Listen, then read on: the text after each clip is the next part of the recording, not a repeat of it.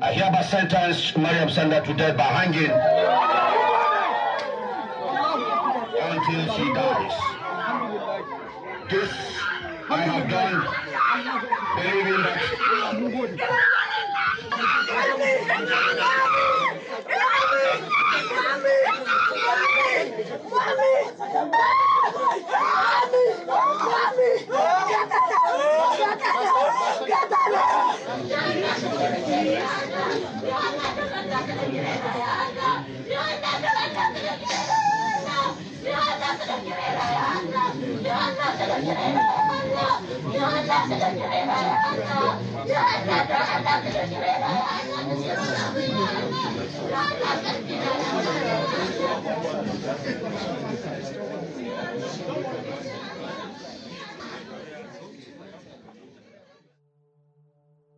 What you just heard was Justice Yusuf Halilu passing the death sentence on Mariam Sanda.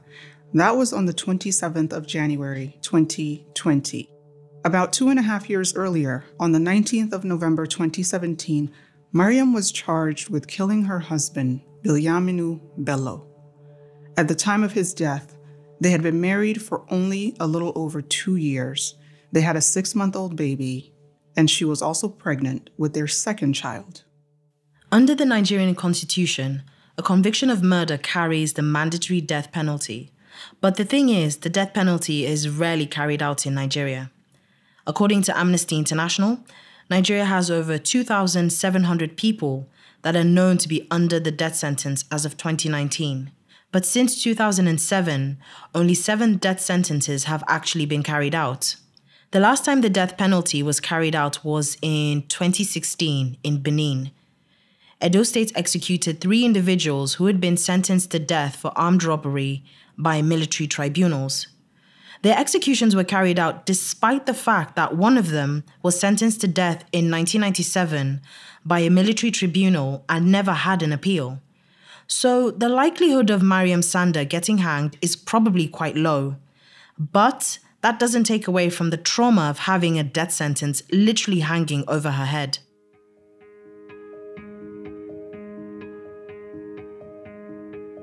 The lives of the rich in Nigeria are not really a thing for media attention, unless they also happen to be politicians, or they do something that suddenly throws media attention on them. Mariam and her family never imagined that this was the thing that would bring their family into the spotlight. Mariam Sanda is a beautiful brown skinned young woman. In a few videos before her sentencing, when you see her smile, she has these dimples on her cheeks. She was born into a wealthy Muslim family with strong political connections in northern Nigeria. Mariam has a strong bond with her mother, as she was the only girl of three children. Her mother, Maimuna Aliyu, was a former executive director of ASO Savings and Loans in Abuja. It's a financial services type of company she was and maybe still is a powerful woman with financial resources at her disposal. But she wasn't always rich and powerful. Back in Maiduguri, where she's from, she lived a modest life. According to Blueprint newspaper, she met her husband Sanda, an immigration officer, when she was working as a food seller after she had just finished secondary school. He married her, and Sanda encouraged Maimuna to continue her education. She graduated from the University of Maiduguri and she joined a local bank in Maiduguri and rose through the ranks. She had a successful career in banking. We know that at some point Maimuna relocated to Abuja for the job at ASO Savings and Loans. And being young and beautiful, Maimuna allegedly attracted rich and powerful men. Somehow, her marriage went south, and according to reports, there was a bitter fight in court over the custody of the kids. She got custody of them and relocated all of them, including Mariam, to the United Kingdom. This is where Mariam is said to have met Billy Bilyaminu, probably sometime in early 2015. The United Kingdom is a popular destination for rich Nigerians to send their children, They attend schools like the University of Dundee, University of Glasgow, University of Hertfordshire. These are some of the more expensive schools in the United Kingdom, with tuition alone starting from at least £16,000. And of course, the rich tend to be attracted to one another. So when these kids are away from home, they tend to seek each other's company abroad. Bilyaminu Bello was a 36 year old real estate developer. He was dark in complexion, slim and taller than average, maybe close to six feet, or maybe even taller than that. Now, Bilyaminu himself, he came from a humble background. His parents were not quite rich, but he had a very rich and influential uncle. His uncle, Bello Haliru, was the former chairman of the People's Democratic Party and two time former minister. He was Minister of Communications from 2001 to 2003, and then Minister of Defense from 2011 to 2012. At the time Bilyaminu met Mariam, he was already married. And according to Daily Nigerian, this first marriage to Fakriya Ben Umar, who was then studying in Edinburgh in the UK, only lasted a few months. And the marriage probably ended because of Miriam.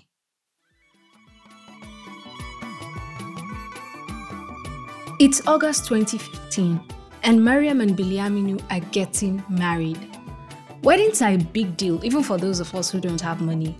And for people with money, weddings are extravaganzas.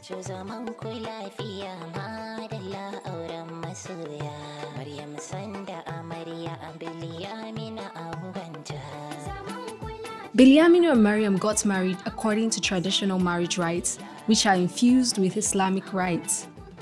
The wedding day itself is called Fatiha, an Arabic word that means the opening, and it is the day of joining the two families.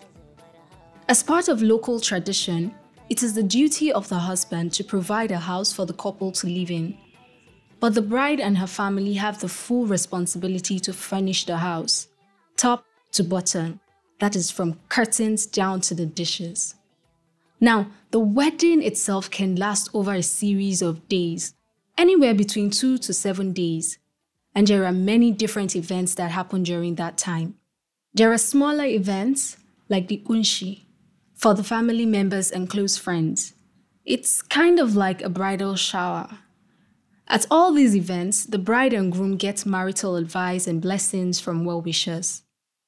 And of course, everyone's favorite part of weddings the food at the reception. The wedding reception is known as walima, meaning marriage banquet, and it is done according to the taste of the families involved. It is usually held after the fatiha, and it goes on for like a whole day with food and drinks available for family, friends, and well wishers. The whole village or town comes out for this. Why not? It's free food. From videos widely circulated on social media, Mariam and Bilyaminu's walima was a lavish one. From the food served to the colorful decoration to the local incense burning to the music and the crowd that gathered to celebrate them, it was evidently an expensive wedding. There was even a Mercedes Benz parked inside the banquet venue, like right inside, next to the dinner tables. Both the couple and the bride's mother wore at least two changes of clothes during the event. The only video where we actually see Mariam and Bilyaminu together was during what appears to be the final dinner. Remember, Northern Nigeria culture is very conservative, so all the events I just mentioned were separate events for males and females, except for the last dinner. At the final dinner, we see Bilyaminu wearing an ash kaftan, which is a long tunic. He's also wearing a traditional headpiece, a hulanzana, worn by men in northern Nigeria. Mariam has this beautiful, elegant maroon gele on her head, which is an elaborate head wrap. Her dress is embroidered with gold and shiny stones. I mean, the room is dark, but she's sparkling. She's got these big gold earrings and a gold statement necklace that takes up almost half of her neck. Throughout the evening, people were showering the couple with money. This is common across all Nigerian weddings. But you see, in this wedding, some people were even spraying dollars. Now, through all of this, one person who is hard to miss is Maimuna. Mariam's mother.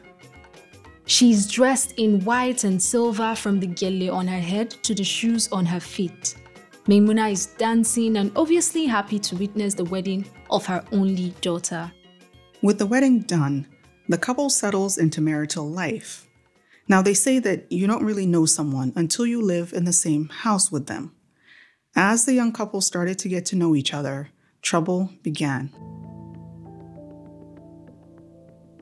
Now, Mariam turned out to be a jealous woman, but Bilyaminu probably knew that even before they got married.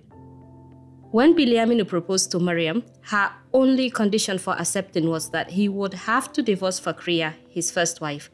She was the one studying in Edinburgh. Bilyaminu is a Muslim, and the religion allows him to marry up to four wives, as long as he can treat each one equally. But Mariam was not going to be a second wife. She could not even stand the thought of sharing him with another woman. So she made him divorce Fakria by text message. Now, according to Daily Nigerian, family sources believe that Mariam was the one who composed the text message which served as Fakriya's notice for divorce. In Islam, divorce is quite easy. A man can divorce a woman even by text message, provided that the word divorce is clear and precise in the message sent. But this is different for the woman. The woman can request for a divorce from the man, and if he does not grant it, then she has to go to the Sharia court, that is the Islamic court. Now, after the elaborate wedding ceremony, the marriage of Miriam and Bilyaminu started on a high note. They lived in Maitama, and Maitama is one of the most expensive neighborhoods in Abuja. It's where the political elites are based. This is where you find the homes of most senators and ministers. Even the international embassies are all in Maitama. About 9 to 10 months into the marriage, we know that Miriam became pregnant with a child. And she gave birth to that child sometime between February and March 2017. But even the child could not stop Miriam's jealousy.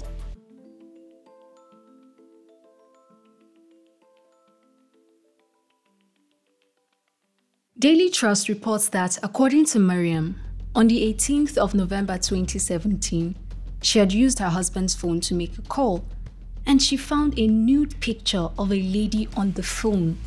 So she went downstairs and called him so that they could talk about it. The conversation became a heated argument, and so she asked him to give her a divorce. At that point, Bilyaminu held her neck and started to choke her.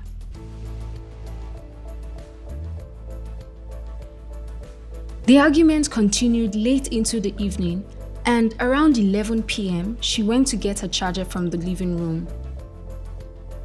At that point, in her words, he pushed me, and as I was falling down, I mistakenly broke his shisha bottle, and the water inside spilled on the floor. He pinned me to the ground, and I heard our daughter crying. I told him to leave me so that I could attend to her, and he loosened up a bit, and I struggled to my feet.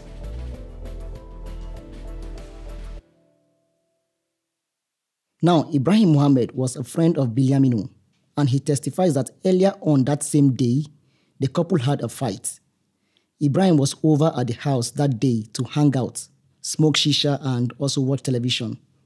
Now, shisha is a flavored tobacco which is smoked using a pipe that is attached to a glass pot, which basically vaporizes the tobacco. He says he was downstairs while Bilyaminu and Miriam were upstairs. He heard noises from upstairs and Miriam called out for him to come up. When he went upstairs, Ibrahim saw both Miriam and Bilyaminu holding each other by the neck. He said he asked what was happening and pleaded that they stop. At this point, Miriam said she wanted a divorce, that Bilyaminu had to divorce her right there and then. She was not going anywhere until she was divorced. Remember that in Islam, the husband must grant the divorce. Ibrahim said he removed Miriam's hands from Bilyaminu's neck, but then she picked up a bottle by the side of the door and broke it against the wall. In Ibrahim's word, he said, She came straight to Bilyaminu to stab him. I held her hands, and Bilyaminu went behind and collected the broken bottle from her hands and went downstairs. Ibrahim stayed upstairs with Miriam to try to counsel her to cool down, but she said she would not stop until Bilyaminu divorced her that very night. According to Ibrahim, she said that either he divorced her or she would cut off his private parts. At some point, the argument moved downstairs to the sitting room, and according to Ibrahim, Miriam entered the kitchen and came back with a knife. Somehow they managed to disarm her but she continued to attempt to grab the knife several times and they prevented her. Ibrahim testified that his friend sustained multiple cuts while trying to wrestle the weapons from Miriam. Ibrahim says that he left the house around 1 a.m. And at that time, Bilyaminu was presumably still alive. Sometime between 1 a.m. and 2 a.m., after Ibrahim left the house, Hamza Abdullahi rushed to the couple's house. At trial, Abdullahi identifies himself as a laundryman. We're not sure if he lived on the couple's property or if he was in a neighboring house. But either way, he arrived at the home where he says that he met Bilyaminu clutching his shirt to his chest. While trying to help Bilyaminu, Miriam emerged from the room with car keys and asked him, along with two others, to help her get Bilyaminu into the car. It was at that point Hamza noticed bloodstains on the floor. He testifies that they first drove Bilyaminu to a clinic in Maitama. When they arrived there, the doctor on duty asked Miriam what happened to her husband, but she did not respond. And probably because she refused to answer, the doctor asked them to take Bilyaminu to another hospital. So, according to Abdullahi, they then went to Maitama General Hospital. And at Maitama General Hospital, Mariam was again asked what happened. And according to Abdullahi, she explained that she took a knife, and while her husband was trying to collect the knife from her, the knife mistakenly stabbed him. The doctor at Maitama General Hospital then confirmed that Bilyaminu had died.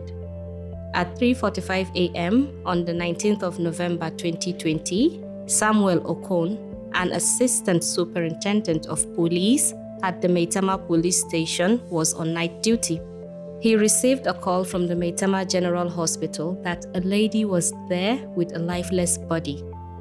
On arrival, he met the lady, whom he confirmed to be Mariam Sanda, standing beside the deceased, identified as Bilyaminu Bello. If you remember, Mariam testified that she had been fighting with her husband that night over a nude photo on his phone. And according to her, during one of the arguments, he pushed her, and on her way down, she broke his shisha bottle, and the water inside spilled on the floor. As they were struggling, she heard their daughter crying, and she left the room to check on the baby.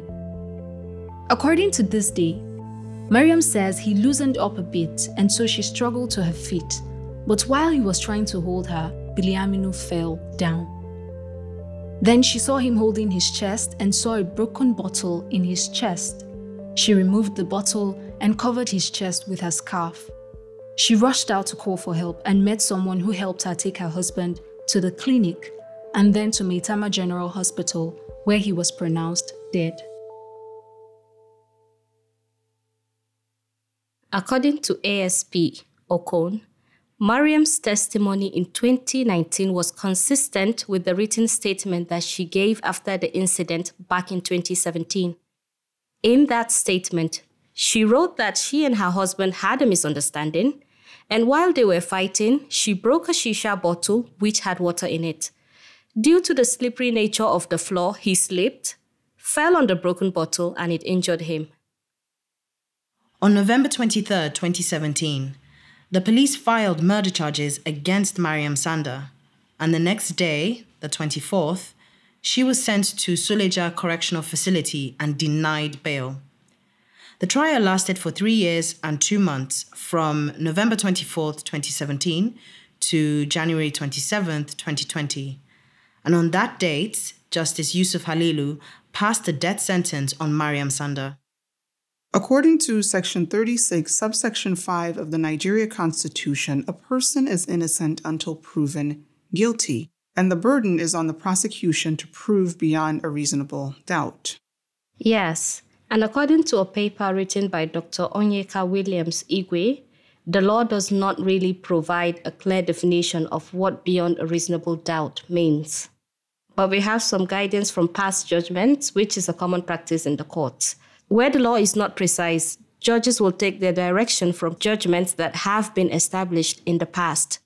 Judges in the past have been clear. There is no way to be 100% certain. Absolute certainty is impossible.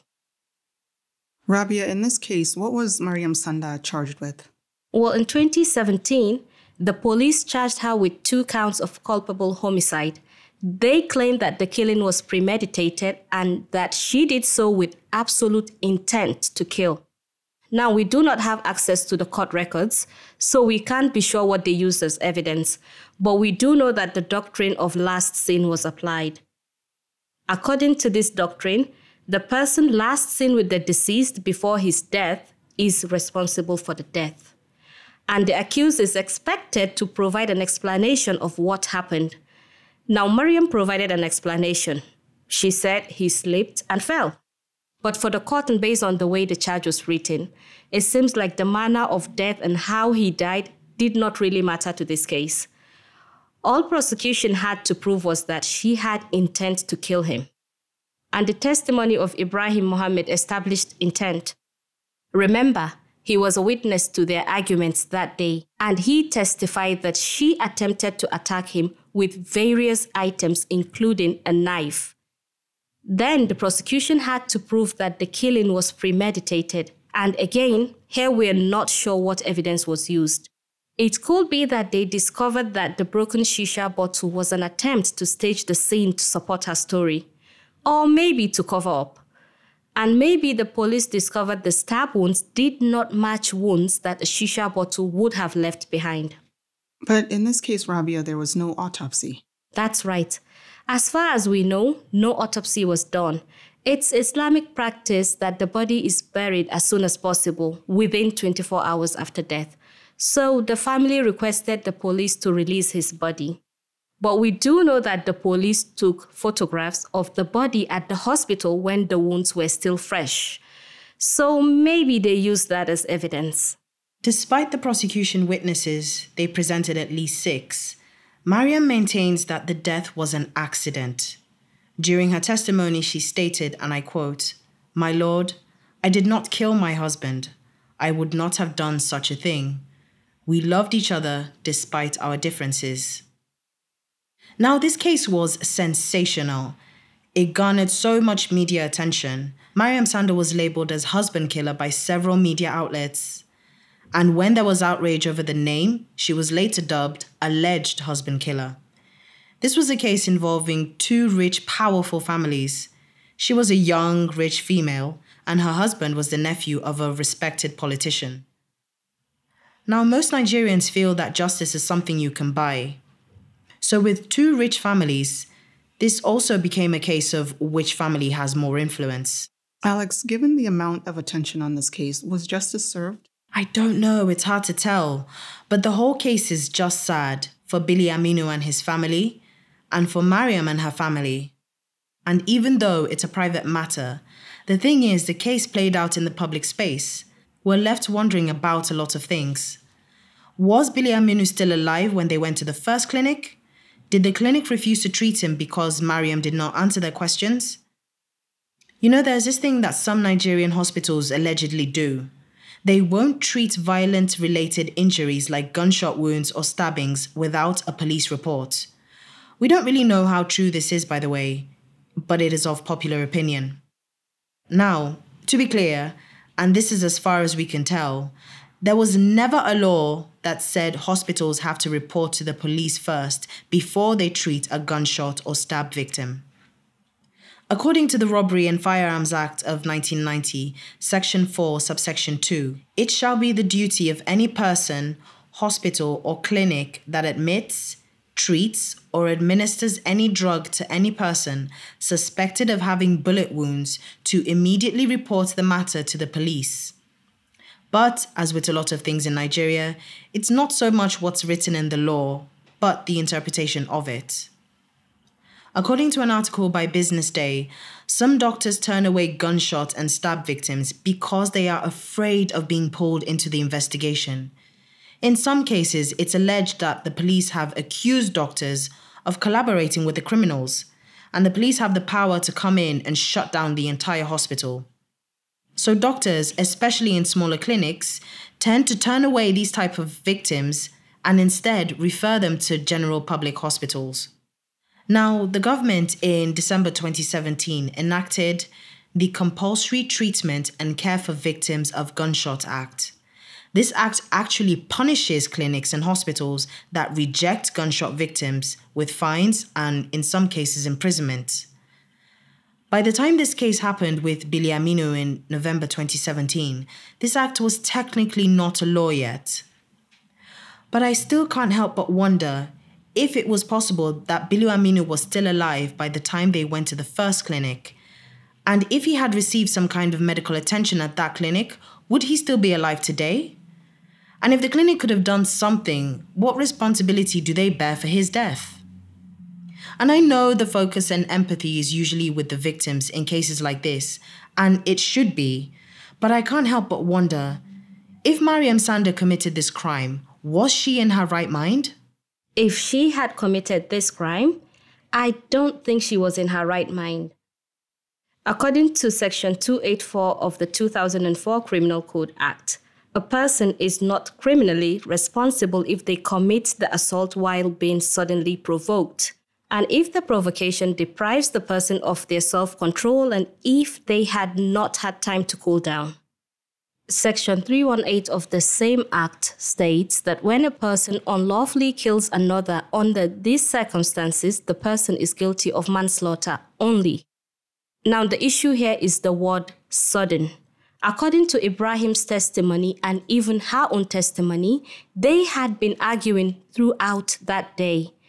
Now, the prosecution would argue that had she assaulted him the moment she saw the nude photo, then maybe provocation would apply but hours had passed before he died. The question is was that enough time for her passion to cool down? If Nigeria's Supreme Court upholds the death sentence passed by the lower court, then I hope that President Muhammadu Buhari considers this case for clemency. I cannot comment on whether Bilyaminu Bello fell or whether he was stabbed with a knife. Miriam's testimony has been that she did not kill him, that he fell on a broken shisha or hookah bottle. An autopsy would have conclusively established how he died, and as far as we know, an autopsy was not done. If we are going to sentence someone to die, we should do everything we can to be as certain as is reasonably possible. Now, as part of our research for this episode, we found other cases around the world where people have fallen on broken bottles and died, so that scenario in this case is within the realm of possibility. But for the rest of my comments, I'm going to pray and assume that the court had some physical evidence that he was stabbed to death and that the court scientifically eliminated the possibility that he fell on a broken bottle. So, with the assumption that he was stabbed, I'm going to focus on Miriam's state of mind. And I speak in my capacity as a neuroscientist when I say that the doctrine of provocation applies if she stabbed him. And I'll tell you why. Hours had passed between when Miriam first saw the nude picture to the time that Bilyaminu died. Therefore, it is assumed that she had time to cool off. That assumption is very much wrong. Our ability to control our impulses and emotions, especially anger, is related to our biology and specifically the biology of the brain. An older brain is much more capable of controlling impulses and emotions compared with a younger one. The science has shown that the prefrontal cortex, a key part of the brain involved in impulse control, that part of the brain does not fully develop until the mid 20s. And I can tell you that I'm pretty sure my own prefrontal cortex didn't fully arrive until I was about 28 years old. Now, clearly, not all 20 somethings are going around stabbing their husbands. If Maryam did stab Bilyaminu, other factors must have been at play. Jealousy. Yes, we all get jealous.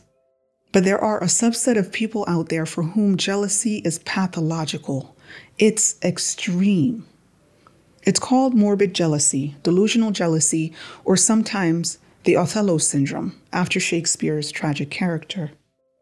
These people with the extreme form of jealousy tend to be delusional, obsessive, and some even have underlying brain dysfunctions. Now, we don't know if Maryam was diagnosed with the extreme form of jealousy, but we do know she had jealous tendencies. She was clear that she could not be a second wife. So we now have two risk factors an immature prefrontal cortex and jealousy tendencies that might have been on the extreme end and may be accompanied by some neurological dysfunction. Let's add the third factor hormones. She was pregnant. Yes, I know, not all pregnant women stab their husbands to death. If they did, we wouldn't have any more men left in the world. But every father listening to this knows that in those nine months of pregnancy, she was going to kill you, at least once. And it's a miracle of nature that you're still alive. One hormone, especially, has been linked to aggressive impulsive behavior cortisol, the stress hormone. And this hormone is high during pregnancy.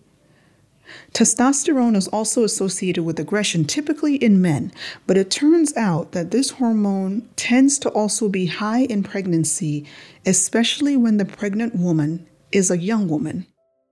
Maryam was young and pregnant in her first trimester and she already had a six month old. The hormones cortisol and testosterone were probably raging in this woman's system. So you take these three factors an immature prefrontal cortex because she was young, tendency to jealousy, that probably was the extreme type, and high levels of cortisol and testosterone. And on top of this mix, which is already pretty dangerous, you then add a nude picture of another woman. Even under normal circumstances, most of us would get angry. There is no way that Maryam was behaving like a reasonable human being under those conditions. If she stabbed Bilyaminu, she was not in her right mind. The hours between finding the nude photo and his death were not cooling off hours. With obsessive tendencies, that anger was probably ramping up, especially if she was finding out more information. So, if she stabbed him under these conditions, Section 318 of the Criminal Code Act applies.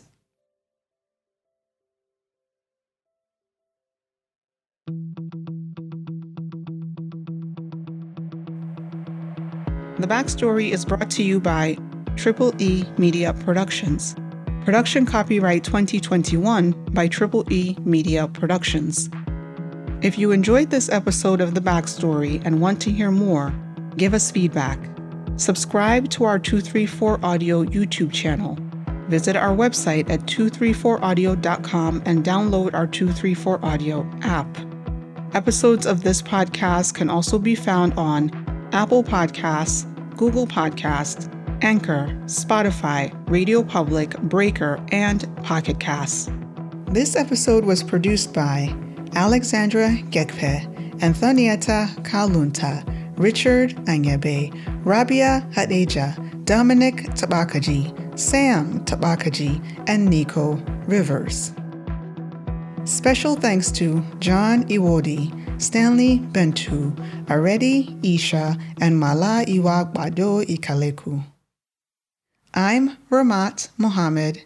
See you next week.